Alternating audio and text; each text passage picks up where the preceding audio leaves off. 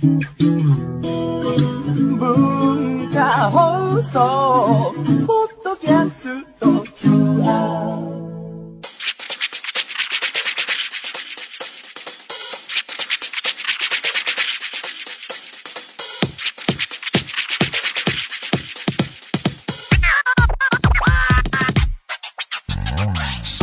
こんばんは内山聖輝のワンクール。パーソナリティの内山聖輝です。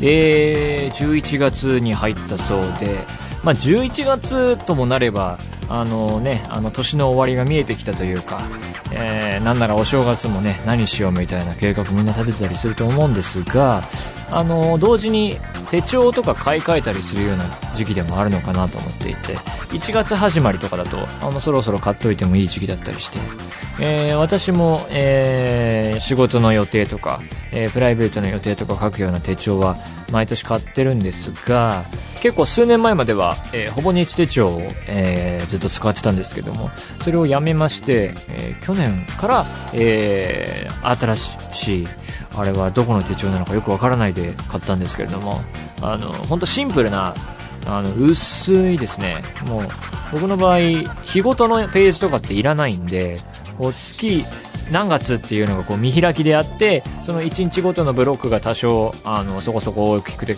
大きくて書き込めればあの十分みたいなレベルなんで、まあ、月ごとの、え見開きが12月までぐらいのとあとなんか真っ白なメモが、えー何ページがついてるみたいな本当シンプルなやつにもう移り変わりまして、もうそれでいいやって今年1年思いましたので、また、えー来年用にも同じのをね、全く同じようなのを買おうと思ってるんですけどね。まあそんなあたりで特にもう喋ることはなくなってしまいましてね。まあもう日々、まあ仕事はしてるんですけど、その仕事をこんな収録をしましたみたいなのもね、なかなかしづらい、えーのはあったりしてね。まあ情報解禁とかいろいろあるしね。しかも別にこのなんかの作品のラジオっていうわけでもないんでね。まあ、そういうわけでいろいろ難しい世の中なわけですよ。えーというわけで、えーそれでは内山昂輝のワンクールスタートです。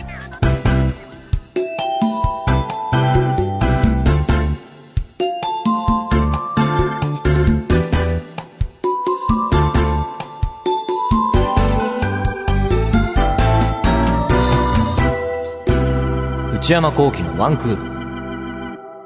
それではお便りを紹介いたします。えー、ラジオネーム、はじけたパンナコッタさん、東京都18歳女性。えー、内山さん、スタッフの皆さん、こんばんは。内山さんが相撲にはまりかけていると聞き、メールさせていただきました。まあ、はまりかけてるどころかですね、はまりかけようかなと思い始めようかなと思ったぐらいのやつでしてね。ちょっと結構忘れていたレベルだったんですが、えー私はおじいちゃん子だったこともあり、小さい頃からテレビの相撲中継を見るのが大好きで、場所のシーズンになると毎日走って学校から帰り、テレビにかじりついて見ていました。そんな相撲好きの私ですが、実は今まで生の試合を見たことはなく、友人が国技館で開催されている場所に関しては、えー場所っていうのはなんとか場所っていう、あの、相撲のひとまとまりの、あの、大会とも違うんだろうけど、その、あれね、えー場所に関しては、えー初日と千秋楽の末席を年間で抑えているからと招待してくれたことから、初めて観戦することができました。感想はどのスポーツにも言えることだと思うんですが、やはり生で見るのとテレビで見るのは全然違うなということです。えー試合の迫力はもちろんのこととして、お世辞にも品が良いとは言えない、クロート客のヤジや、力士の肌ツヤの美しさなど、実際あの場で観戦しなければわからない魅力がたくさんあります。また、国技館名物、焼き鳥やお弁当も魅力の一つです。特に焼き鳥は国技館の地下で製造しており、冷めても美味しいように工夫されているそうです。それでは急速に寒くなってきましたが、お体にお気をつけてお過ごしください。このメールで内山さんが少しでもより相撲に興味が湧きましたら幸いです。相撲ね、あの、ハマりかけ始めようかと思い始めたレベルだったんですが、あの、これでもこの環境が、まずこう、整ってますもんね。おじいちゃん子で相撲中継ずっと見てて、しかも、生で見たことはなかったけれども、友達が、あの、末席で年間で抑えてるってもうこれ、至れり尽くせりなね、初日と千秋楽なんでね、結構値段するでしょうね、これ多分。いいな僕もちょっと友達に問い合わせてみましょうかね。末席持ってないって。まあ持ってないでしょうね。まあ生で見るとやっぱりまた違ったものが見えてくるっていうのはあるんでしょうね。焼き鳥は結構聞いたことありますね。あの、なんかみんな食べるっていうね。うん、ちょっと食べてみたい気もするんですが、ちょっと末席を持っている友達、求むという感じですかね。えー、続きまして、えー、ラジオネーム、A さん、高校生、女性。内山さん、こんにちは。最近朝が寒い日が続きますが、いかがお過ごしでしょうか？えー、私は今度、修学旅行に九州の方へ行きます。九州へは初めてで、また飛行機に乗るのにも初めてという初めて尽くしで今からワクワクしています。初めての九州も楽しみですが、え、何よりも、え、夜の部屋が楽しみで、今から友達と夜遅くまでテレビを見ようと約束していたりします。わざわざ修学旅行行ってテレビを見るのが楽しみなのか。えー、内山さんは高校時代の修学旅行はどこでしたか？またその修学旅行での印象にあった思い出など何かありましたら教えてくださると幸いです。あ、なるほどね。あ、でも、どっか行った時にテレビつけると普段あの見れない番組というかね、テレビ局が違ってくるから、九州ならではの番組。九州って言っても漠然としてるよね。全県回るわけじゃないだろうからね。どこだろうね。熊本かな？わかんないけど、どう、どこなん、わかんないね。うん。まあ、やっぱりうのじゃないですか、こういう時は。あの、友達と。うのじゃない？あと、驚愕かわかんないけど、異性の部屋に忍び込むだろうね。ベタなエピソードが浮かんできますけどね。どうなんでしょうね。俺修学旅行何してたかな？高校の時は沖縄に行ったはずなんですけどもね。夜とかは、うーん、普通に寝てたかな夜遅くまでテレビ見るっていうのも、別に嫌だったという記憶でもなければ楽しかったという記憶ももう特に何もないね。何にも出てこないよ。修学旅行って相部屋っていうかこう 5, 5人とか4人とかで1部屋でしょうね、多分。俺今そういうことってあんまもうしたくないだろうから、なんでしょうね。年を取ってしまったね。こう、雑魚寝とか嫌ですね。一人部屋がいいよね。もう何も出てこないですね。まあ、なんでしょうね。普通に寝たと思います。えー、というわけで皆様からのお便り引き続きお待ちしております。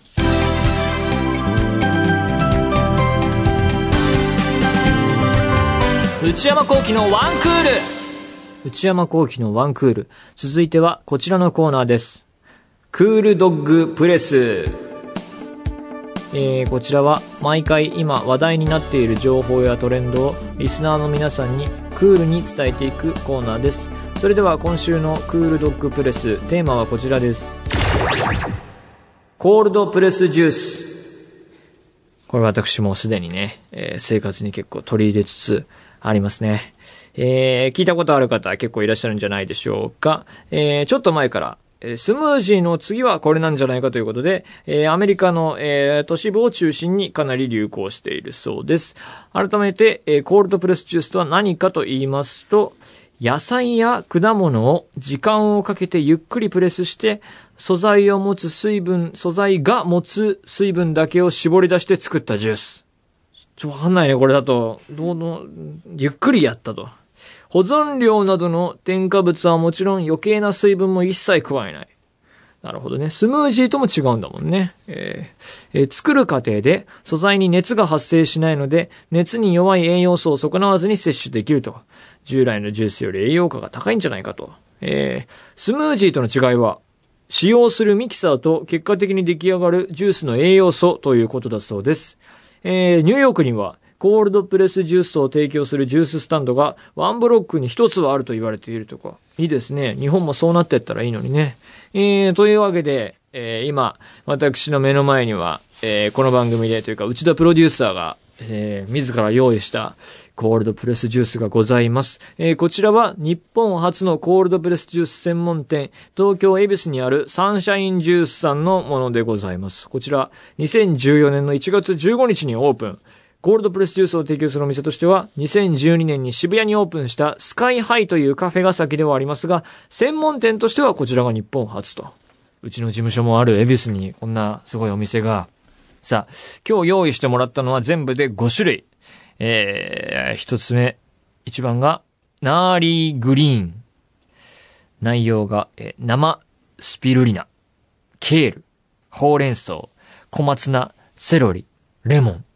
これ結構緑系のね、これ紹介しながら飲みますか？そうですね一通り紹介してから？あ、でもなんか忘れちゃいそうなんで、ああ。あの、紹介した後になんか、飲みたいと紹介していただいて、いやもう全種類はちょっと飲んでみたいですよじゃあ順番に行き。ましょうか。じゃあ、ナーリーグリーンいきますか。この緑の系は結構グッとくるかもしれないですね、これ。これはグッとくるんじゃないですか？色すごいねま。あまあ。はい、まず、ナーリーグリーン。緑が濃いですね。多いですね。あ、コップでち。ょっと出してみましょうか。おー。匂い。匂いをまず。あー、まあ私も結構スムージー、コールドプレスジュース結構飲んでますから、うんうんうんもう慣れた匂いですね、これは。いけると思うじゃあこまずお結構いきますね。ああ、もう青汁というかなんというか濃い。じゃあの飲みますよ。どうぞどうぞ。これ多分大丈夫だと思う。あー、来るね。来るね、これ結構。来るね。フルーツ系がレモンだけなのか、これは。結構ハードコアだね、これ。おー。これは健康になりそうだ。あー。お、飲みまして。うん。でもいいですね、これ。初めて飲んだ感じですか？これは、この種類のやつ初めて。はいはいはいはい。次行ってみようか。じゃあじゃあ次。じゃあ次、 Iron Man's。Iron Man's favorite favorite。ってやついきましょうか。ビーツ、季節の柑柑橘橘マカ。マカ。マカって食べ物？マカってなんかあるじゃないですか。こう、滋養強壮にみたいな。あ、なんかね、これあれ。季節の柑橘はちなみに何なんですかね？季節の柑橘は、ちょっとわかんないです。詰めが甘い。詰めが。これ、な、な、ビーツだからやっぱ、なんていうの、紫系ですね。紫ですね。ビーツ。皮の色ってはいはいはいはいあ。ボトルもね、これ、持ち運びしやすいようなね。いい感じですね。うんこのまま持って帰れる感じでね。入れてみますか。若いね。ビーツだね。ビーツはちょっとこれぐらいにしよう。ビーツ結構来るんですよね。えー、ちょっと匂ってみてくださいよ。あー、これビーツはなかなかこれ来るんですよ。などういう匂いなんですか？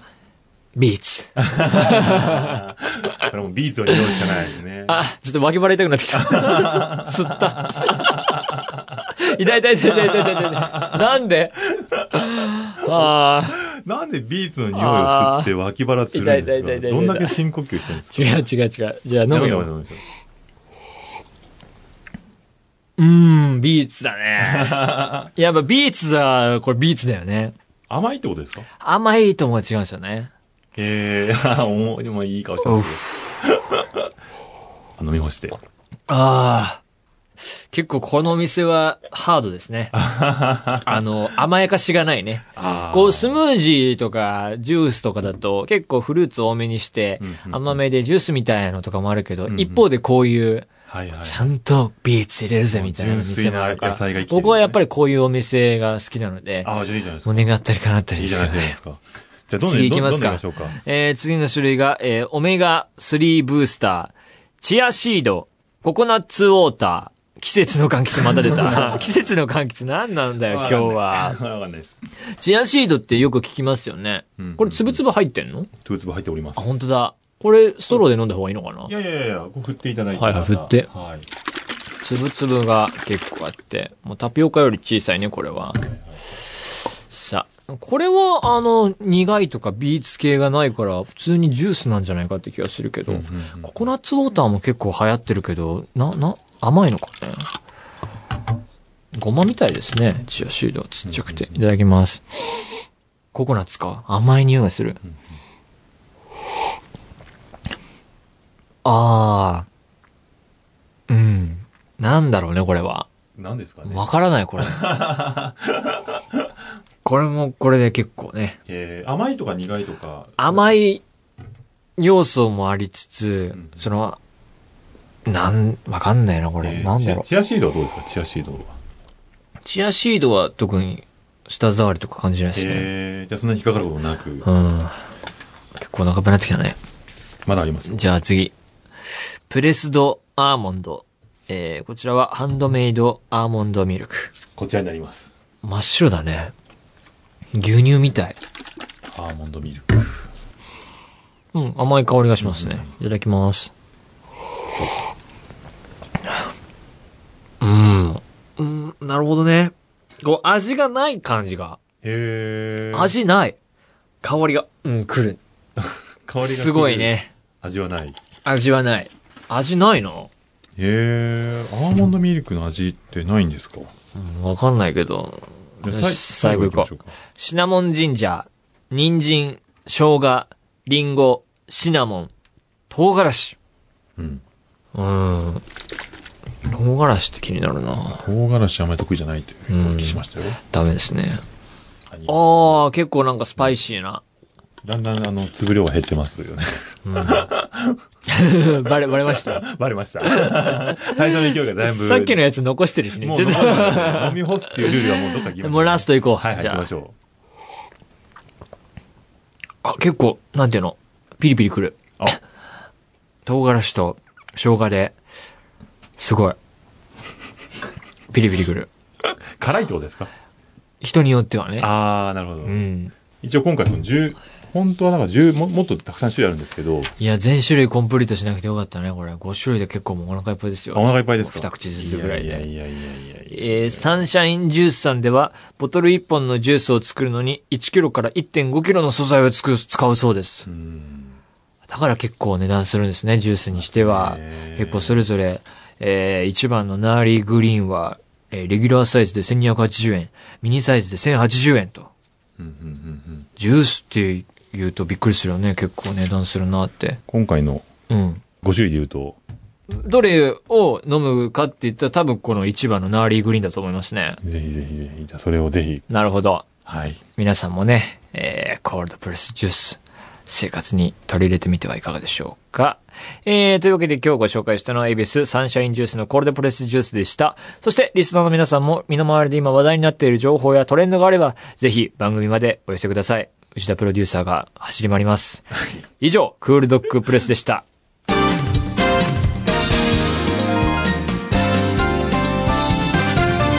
内山幸喜のワンクール映画みたいな話こちらはリスナーの皆さんが体験した映画のようなエピソードを聞かせてもらうコーナーです、えーこちらも、えー10月にリニューアルしてから始まった新しいコーナーでございます。それでは皆さんから届いたエピソードをご紹介します。ラジオネーム稲かっぺゆうこりんさん。広島県26歳。私が小学生の時の話です。ある放課後学校のグラウンドで女子4人対私で口喧嘩になっていました。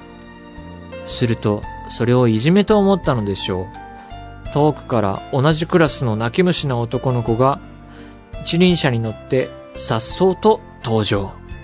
強めに「やめろよ!」と4人の前に立ちはだかったのです。いつも声が小さくて泣き虫なところしか知らなかったのでびっくりしました。今思うとスパイダーマンの主人公にちょっと似てるかなと思いメールしました。うん。スパイダーマンの主人公っていうのは新しい方なのか、えー古い方なのか俳優さんの顔に似てるってことなのかな。トビー・マグワイアじゃない方かな。新しい方かな。スパイダーマン、あの、マスクした状態に似ている。スパイダーマン一輪車に乗ってないですよね。俺ちょっとスパイダーマンまだはよくわかってなかったみたいですね。なるほど、似てるかなと思った。うん。えー、続きまして。ラジオネーム、エリコさん、21歳。私が高校1年のバレンタインの日に起きた話です。帰る準備をして靴箱に向かうと、当時気になっていた男の子が一人で佇んでいました。どうしたの？と声をかけると、雨が降ってるけど傘を忘れてしまったと彼は言いました。私は勇気を振り絞り、傘あるけど入ってく？すると彼は何も言わずに私の傘に入ってきました。声をかけたはいいものの、緊張でうまく話せない私。すると彼が、あ、雪、と一言。雨がいつの間にか雪に変わっていました。突然の出来事に二人ではしゃぎながら相合い傘をして帰ったことを雪が降るたびに思い出します。付き合っちゃえよってやつですね、これもう本当にね。あよくできた話だ。高一か。しかもバレンタインなんでしょ？もう、要素が多すぎるよね、これ。も要素が多すぎて、確かに映画みたいなんだよな。バレンタインで、えー、帰ろうとしたら、たまたま気になってた男、たまたまバレンタインで、たまたま気になってた男の子が一人で、一人でいて、で、傘をたまたま忘れていて、たまたま頑張ったら、無言で入ってきたと。そしたらなんと雪に、そんなことってあるんですね。その後どうなったのか気になりますけどもね。そこはうまくいってなかったのかもしれないね。傘には入ったけれども、いや、彼女いるんだみたいなこともありえますからね。書かないっていうことはそこはうまくいかなかったのかもしれないし。ちょっとわかりませんがね。まあでもすごいエピソードでしたな。えー、続きまして、横浜市ラジオネームなおさん。以前、海外旅行先であった70過ぎの日本人のおばあさんが、セピア色に変色した昔の写真をパスケースに忍ばせていました。とてもハンサムなイタリア人の若い男性と一緒に写った写真でした。お話を聞いたところ、その方は旦那様とのこと。若い時に結婚したけれど、そのご主人は新婚旅行中、心臓発作で急死したと。たった数日の新婚生活でしたが、今もその写真を大切にして、50年近く思い続けているなんて、ちょっと悲しいけど、ロマンチックですよね。その時、初めて映画みたいなストーリーって現実にあるのだなと思ったので、今回メールしました。これもすごいですね。海外旅行先であった70歳を過ぎられた、えー、おばあさん、日本人のおばあさんにお話を聞いたところ、写真を持っていて、それは旦那様なんだけれども、新婚旅行中に。はあ、これは悲しいね。たった数日の新婚生活か。はあ、ちょっとロマンチック、悲しいけどロマンチック、ねえ。もうちょっと、何も出てこないですね、本当に。うん。えー、続きまして、ラジオネーム、はじけたパンナコッタさん、18歳女性。それは、去年私がまだ16歳だった時に起こりました。高校生の私に、祖母の主治医の先生からお見合いの話が持ち込まれたのです。その先生は、私が祖母の家に遊びに行った時に何度かお会いしたことがあるのですが、その時になぜか私に好印象を抱いていただけたらしく、いい方がいるからとお話を持ってきてくださったとのことでした。もちろん結局そのお話はお断りすることになったのですが、現代社会で10代に縁談が来るという非日常と、今まで恋愛経験がない私にふっと湧いた色っぽい話という二重の意味で、私にとって忘れられない出来事となりました。16歳の時に、祖母の主治医の先生からお見合いの話。主治医の先生が自己アピールしてきたわけじゃなくて、えー、いい人がいる。なるほどね。16歳か。確かに、現代で考えると、16歳で結婚はできるわけですもんね、女性の場合は。ねえ。男性って18歳なんでしたっけ？はあ、そこ違うんだよね。なんかこういう、いい人がいるよって紹介して、みんながくっつけようとするのっていうのは、僕は、あの、オズ監督の映画とか好きでよく見るんですけど、まあ、オズ監督の後期のカラー映画とか、あのあたりの映画っていうのは大体、あの、こういう話っていうかね、あの、おじさんたちが、なんか、ご飯屋さんで、あの子とあの子を結婚させようぜみたいな話をオープニングにして、えー終わりの方で結婚するみたいな、あの、本当にそういう話なんでね。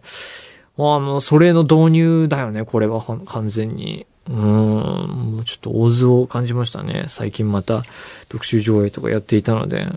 でもね、断っちゃったんだ。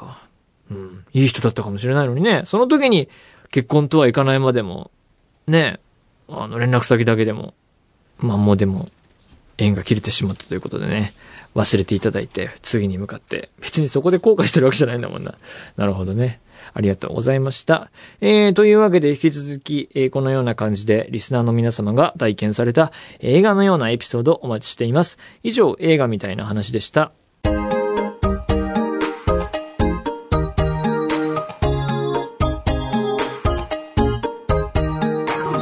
内山幸喜のワンクール、そろそろお別れの時間でございます。えー今日はですね、えー新しく映画みたいな話っていうのを、えーやってみたんですが、皆さん本当に、あのいろんなエピソードをお持ちで、僕も考えてみたんですけども、本当にね、オープニングトークに何も出てこないぐらいね、何事もない人生を今送っているのでね、これに触発されてですね、何かこう、ハプニングを残していこうかなと思うんですが、できるかわかりませんが、えー引き続き、えーお待ちしております。えーということで、えー番組では引き続き皆様からのメールお待ちしています。普通歌の他にコーナーへの投稿も募集中です。えー買い物不詳な、えー私の財布をこじ開けられるような買いな商品をお勧めしてもらう内山さんこれ買いです。えーそして皆さんが体験した映画のようなエピソードを教えてもらう映画のような話。そして、えー思春期にありがちな心が痛いエピソードを送ってもらう思春期の痛み。えすべてのコーナーはこちらのアドレスからお願いします。one.joqr.net one.joqr.net one の綴りは one です。えー番組公式ツイッターアカウントは、アットマーク、one, アンダーバー、agqr です。えーこちらもぜひチェックしてください。えーそして、この番組は、ポッドキャストでも全編配信中でございます。えー更新時間は毎週月曜日のお昼12時予定です。それではまた来週、さようなら。